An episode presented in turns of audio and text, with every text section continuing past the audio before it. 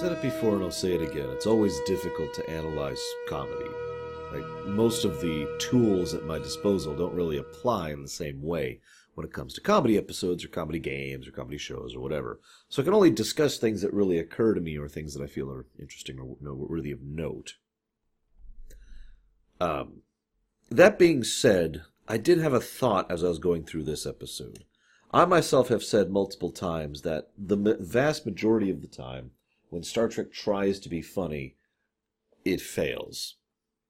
I stand by that statement, but I kind of, I, I feel like I understand a little bit more part of the why.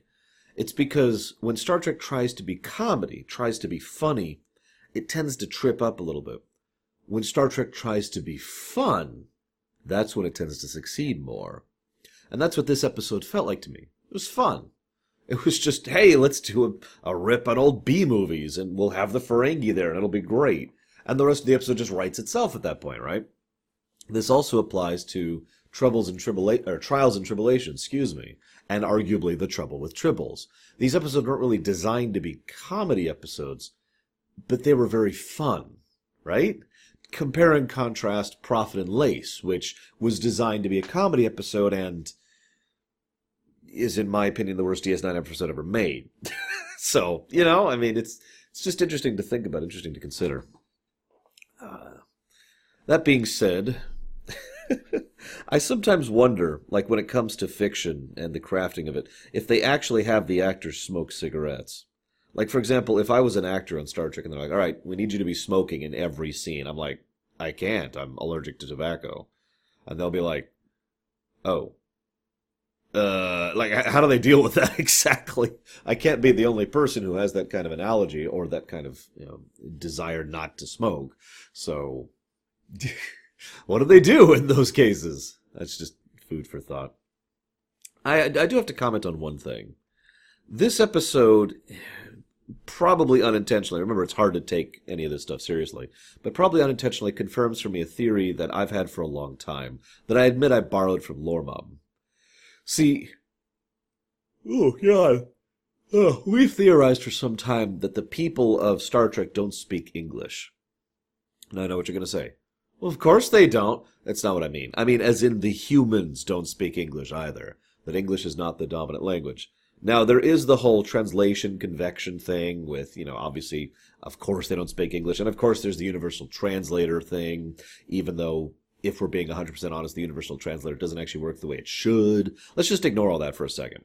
I'm willing to say that the universal translator exists in order to facilitate people being able to talk to each other. That's something I am more than willing to accept. But I bring this up because we've always thought that they speak something kind of like, you know, basic, for example you know, like how Star Wars uses Aurebesh instead of, you know, English alphabet, that kind of a thing. Um, and the, the main reason this is posited, specifically with regards to this episode, is Bashir hands uh, Nog a big old pad which just says Earth right on the cover, right? Big English letters. And yet when they get to Roswell or wherever, they have no actual like they don't even mention the thing as existing the pad even though they've been in the shuttlecraft and were able to go around and examine it they found the command area they found the sleeping area right so you'd kind of think based on the circumstances that they would have found the pad and given everything we hear in this episode if they had found a pad with a big old earth on the front you'd think that would be enough to fuel the paranoia right but it's never even mentioned in other words, the theory here is that Earth is actually or whatever, right? That it's something that isn't actually in English. It's in basic, which is kind of something that makes a degree of sense to me as well. Because I gotta be honest, someone like Quark especially would probably understand basic, at least a little bit, given how much he believes in interactions with people and all that fun stuff. You can't rely on the universal trans- translator all the time, right? even uh, even Starfleet and the Federation in general have pointed out several times how it's actually useful to have someone who doesn't rely on the universal translator. This has come up in the original series, in TNG, and in Voyager. So, right? I mean, it kind of makes sense that he would have at least Nog certainly would, given how much studying he's been doing lately, especially on Earth in specific. So you kind of get my point. This is, of course, the pure, the pure realm of theory, and let's be honest, probably doesn't mean anything. But I have to admit, I've always liked the idea that the, that Starfleet, that is to say, Earth, when they first started getting together with the Vulcans, when the Vulcans and them first started their initial, you know, the Vulcan moment, when the Vulcan moment happened, there's this idea that they, you know, at that point in history, Earth spoke a lot of different languages, right? I like the idea that they had sort of made a new language, to, probably with the Vulcans and with their help, and that became Earth Standard. Basic, in other words. That's just an idea that's always kind of appealed to me. And this I, that would actually also explain why people like Hoshi would have been so valuable back in the day. Anyways, moving on. So Nog is getting into the academy. Okay, I'm willing to buy that. I have a weird question for you guys. How much, if any, of that decision do you think was political? I actually brought this up before in Coming of Age, I believe, back in TNG. The idea that Wesley basically barely didn't make it into the academy, but that the non human got in. And the idea of, you know, we've never had one of you in the academy, and you know, basically that the Federation was playing at politics, which, let's be honest, the Federation does all the time, so it wouldn't really be that much of a surprise. In other words, given how much time and effort it takes Wesley, who, you know, you can hate him or love him however much you want, the, the, the kid was a genius, how long it took him to get into the academy until season four of TNG, which is an episode I believe we've covered by this point. I, I have, but I'm pretty sure that episode's come live. Um, given how much time and effort it took Wesley to get into the academy, and yet Nog gets in basically first try. Now you could say, well, of course Sisko was, you know, sponsoring him, but at the same time, first of all, Picard was definitely sponsoring Wesley, and you can't tell me Picard's name didn't have weight in Starfleet, especially at that point in history. Second of all, the main reason Sisko was involved is because he had to be. Ferengi were not a a, uh, a member race, and only member races need a sponsor in order to be sent in, right? I mean, all of this makes sense. So I just kind of say, do you think this is politics that the Federation, Starfleet in particular, I should say, is allowing Nog in relatively easily? Now, the obvious answer is yes, of course they are. But I have to point out the unique era we're in here. This is a point in time in which we're still, still in the phase of recovery from Wolf 359. And that is a recovery that, well, is very important given the events that are going to happen over the next few years. It is entirely possible that they have, after Wolf 359, significantly loosened their restraints on exactly who can apply and why. It is worth noting that shortly after Wolf 359 is when Wesley finally got in, despite the fact that he was late. You know, a slot opened up, I believe is the exact phrasing in uh, the final mission is when that came in. So just just food for thought. I'm curious what you guys think. We do know late. Well, I don't want to get into that. I don't. We'll get to cover that rest of that later. So they mentioned cousin Gaila. He's actually been mentioned several times before. We'll actually meet him eventually, and you know he's he's finally paid me back, and he's given me a ship. I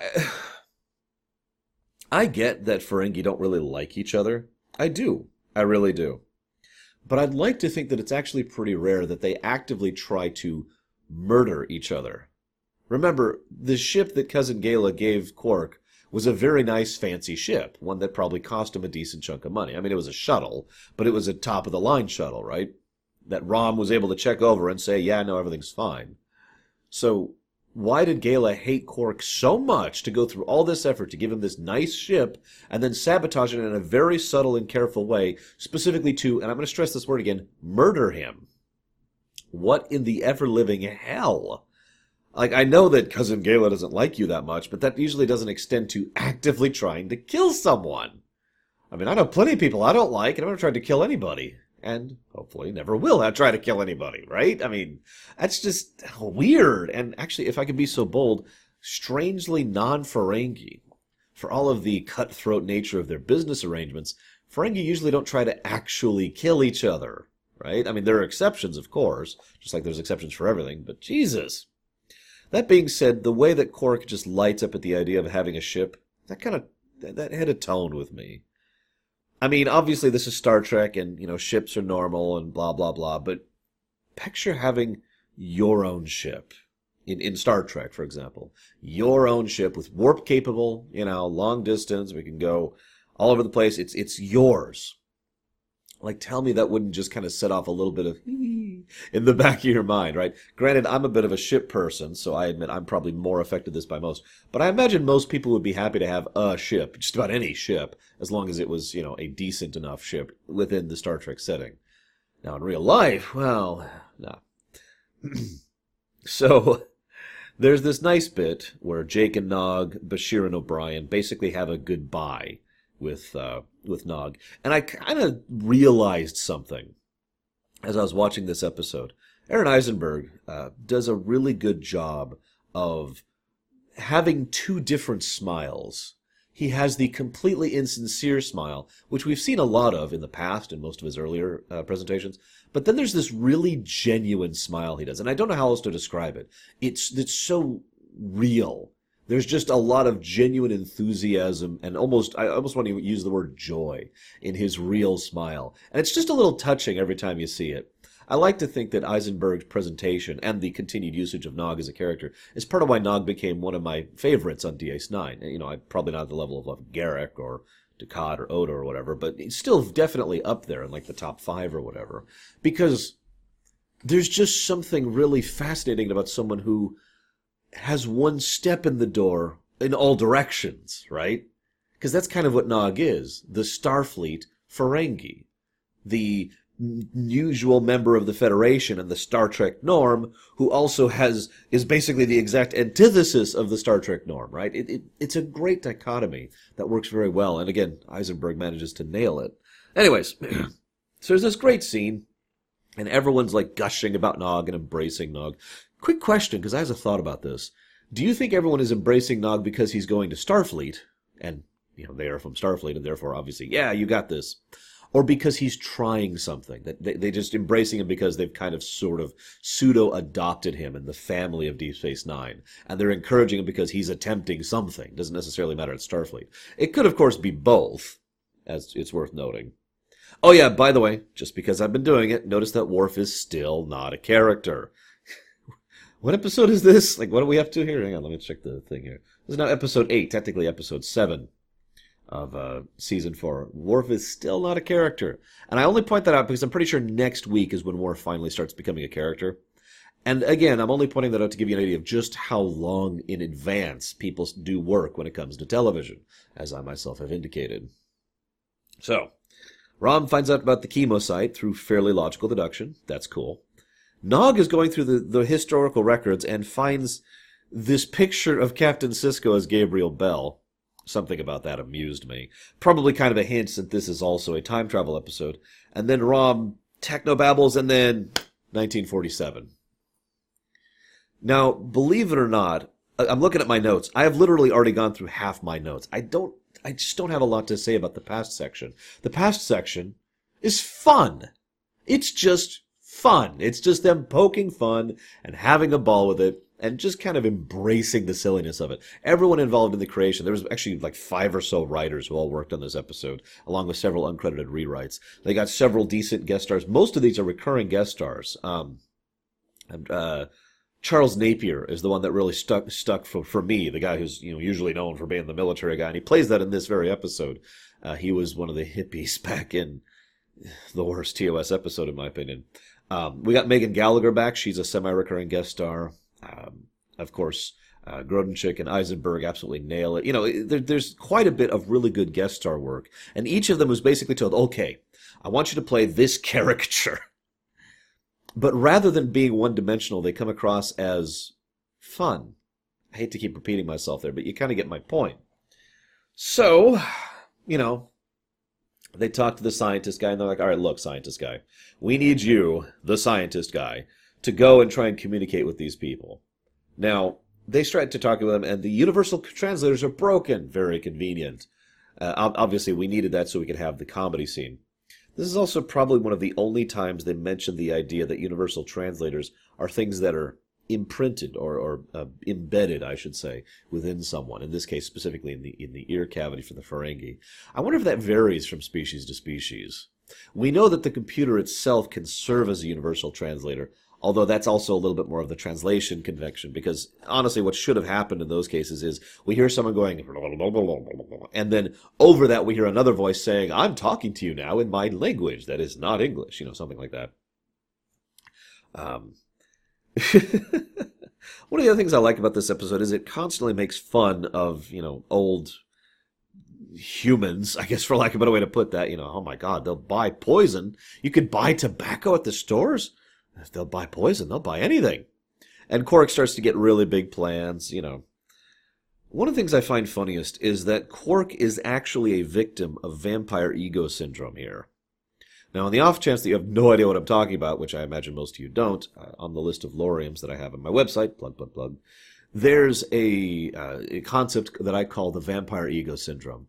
It's when someone has a minor advantage over those around them, and it immediately goes to their head. And they're like, oh, I am all powerful. And that is exactly what Quark does here. He has the advantage of technology and knowledge over these people, and that's it he is actually very weak and in an extremely bad bargaining position overall. And he is thinking about literally taking over the entire planet and then taking over the entire galaxy. He is literally just, oh yes, I, I will have everything. I will rule on high as Sultan. And yet he, ha- he is speaking from a position of absolute weakness. Again, vampire ego syndrome. Vampire ego syndrome also kind of uh, describes the fact that most people don't seem to understand how careful you'd have to be if you did have a legitimate advantage over those around you. In other words, to give you an example, and this is relevant to the episode, I swear. Imagine if you had a superpower, like like in a comic book or whatever, and your superpower was to be really strong, or to heal people, or to shoot laser beams. Okay, it sounds cool, right? Well, if you have a brain, you're going to be extremely careful about never showing that ever, because if you actually make it clear to any kind of governmental body or any kind of organization with the resources and investment necessary to try and do something about that, they're going to come after you. You have to sleep at some point, and especially if you're going to try to do things like have money or whatnot, you're basically in the system. So you have to make sure people either don't find out about it at all or you immediately get in bed with one of the organizations to try and keep the others at bay because you are now a commodity. And you don't have enough power to hold off everyone forever indefinitely. You'd have to be at Superman levels to be to be able to accomplish that. You have to be very high tier, right? And the same applies to Quark. And again, this is why Quark is um, an idiot in this episode, just to say that as nicely as I possibly can, because he's thinking, well, I've I've got all the cards. But in truth, he's got like a pair eight, a pair of eights, or maybe just like an ace high, and that's all he's got in his hand. He doesn't have anything special, and he's trying to milk that for as much as it's worth. Now I know we just had an episode talking about greed and gambling, but this is a bit much. And of course, it immediately backfires on him, and he doesn't even have to deal with any of the severity that he could have. This could have gone much worse. I mean, look what happened to Zoidberg when he ended up at Roswell. So he immediately crumbles to a guy with some drugs. Notice they try to drug him like five times before they try to do anything really bad. And the threat of being attacked with a scalpel. That's it. Like nothing significant at all. They could this could have gotten really, really dark really, really fast. I'm glad they didn't, consequently. I'm glad they kept it fun. But that's the whole point. You've just got this guy like, I knew it. I knew you Martians were. You know, I'll use my pen as an example. I knew you Martians we're coming after us. We're going to stop you. And and it's the whole scene is just ridiculous, right? But you can see how they're immediately in over their head. In fact, the one person who actually has enough of a brain to be able to outthink their way through the situation is Nog. And of course, he's actually had training to this effect, so that probably helps a little bit. So I'm looking at the thing here. What I find funny is there's this great scene between Quark and Napier as uh, Denning, General Denning or whatever. And Quark is basically smoozing all over the scene, leaving a trail of slime as per his usual. And of course, Denning calls him out on it. You remind me of a, you remind me of a used car salesman. You know, whoop, that kind of a thing. What I love most about that scene, though, is Quark is actually telling the absolute truth. Think about this for a second. Imagine how valuable transporters, warp drive, replicators, and medical technology from Star Trek's era would be to us now. Never mind 72 years ago. Picture that for a second. Picture the incredible value of just the medical tech and nothing else. A properly des- uh, one of the THX or whatever tricorders would be incredibly useful just by itself, just for its ability to diagnose. Never mind the incredible value of a replicator, which is basically an invaluable tool, right? I mean, you can kind of see how Quark is legitimately offering them something way, way too useful. And then, of course, he threatens to sell to the Russians instead in 1947. I also love how Quark has no idea how to uh, maneuver his way through this situation. I've said before that Quark is a weird liar because he's not actually that good of a direct liar. Quark is better at misdirect lying, when rather than saying no, he says, Well, I don't know if that's really true. And what do you think about this other thing that's completely unrelated? He likes to redirect the situation. He does this to the general at this one point, or admiral, whatever he is. Um, oh, yeah, we've been watching your people for a long time. Baseball, root beer, darts, atom bombs, you know. It's just. uh, so then there's this bit where Quark, excuse me, Nog, sorry, insists on getting his ears rubbed by the lovely woman, Megan Gallagher as Faith Garland. Really, Nog? Really? I mean, I get that he's at that age. so, what's nice about this is, as I said, Quark has been kind of an idiot this entire time.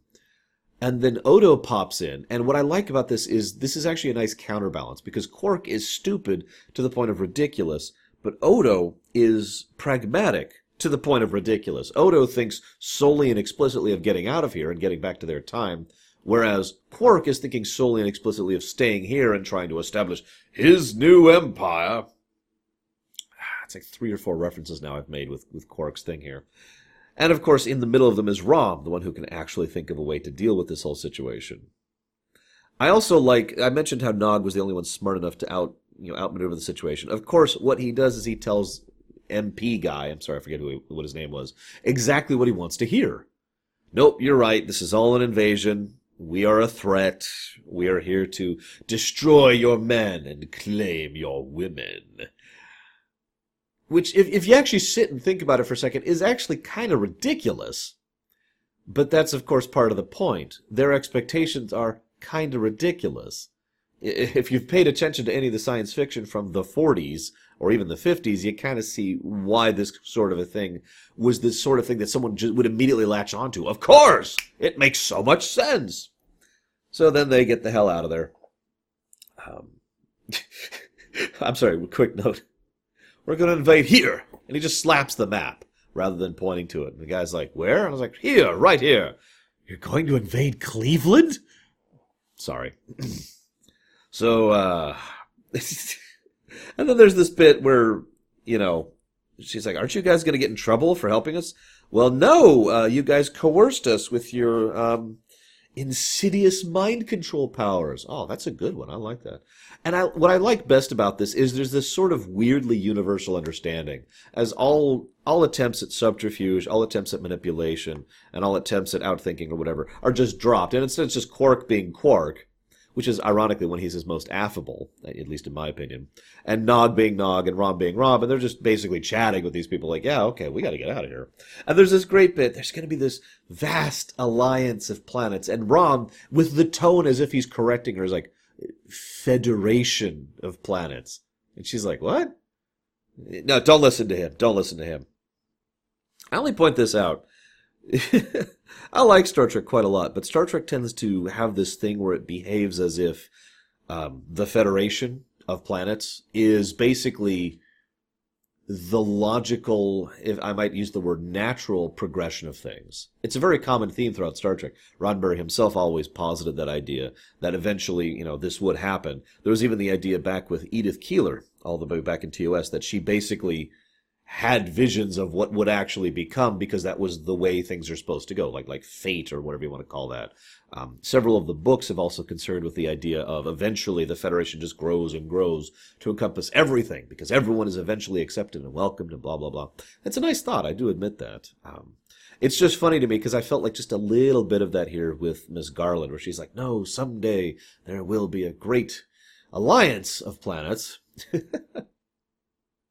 So then we get to the end of the episode. Like I said, I just don't have much to say about some of the specifics. Although I do like how Odo was not only competent, but able to effortlessly infiltrate this place. I mean, considering shapeshifters can effortlessly, even Odo can effortlessly infiltrate the modern era of the 2400s or 2300s or whatever, of course he'd be able to infiltrate 1947. I'm going to look that up really quick. Uh, I'm, I'm sorry. Yeah, this is the 2400s. I was right. 2372 is when this episode happens. Anyways. So, of course, he can infiltrate 1947. That's just a duh. But then they head back home, and it's like, ah, the shuttle's gone. Now, we know the real reason the shuttle's gone. It's because we don't want Quark to have a ship, because that gives him another tool in his arsenal that we'd have to deal with in the future. And screw continuity. But I mention this because apparently the shuttle was in perfectly good condition in basically every way, except for the fact that it had that sabotage built into its control systems. Couldn't you just fix that? Especially since you're at Earth. Couldn't you just be like, hey, listen, could you help me give a look over this? Anybody's got a chance? I'd really appreciate it. Yeah, sure. And oh, hey, here we go. Fix, fix, fix. And now you've got a working shuttle. Instead, they sell the shuttle. Keep in mind, it was emphasized this was a top of the line, actually in good condition shuttle in order to get the, the fare to get back. I know Deep Space Nine is a little bit of a trip from Earth, but really? Ah, well. Whatever. Status quo maintained. Nog is now at Starfleet Academy. I hope he does well there, and I will see you guys next time.